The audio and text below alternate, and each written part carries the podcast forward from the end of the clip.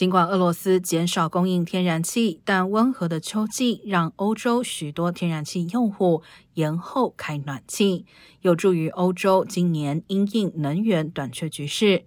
但专家分析指出，即使民众适应住家偏冷，支付更高额的账单，可能仍不足以因应未来几年的局势。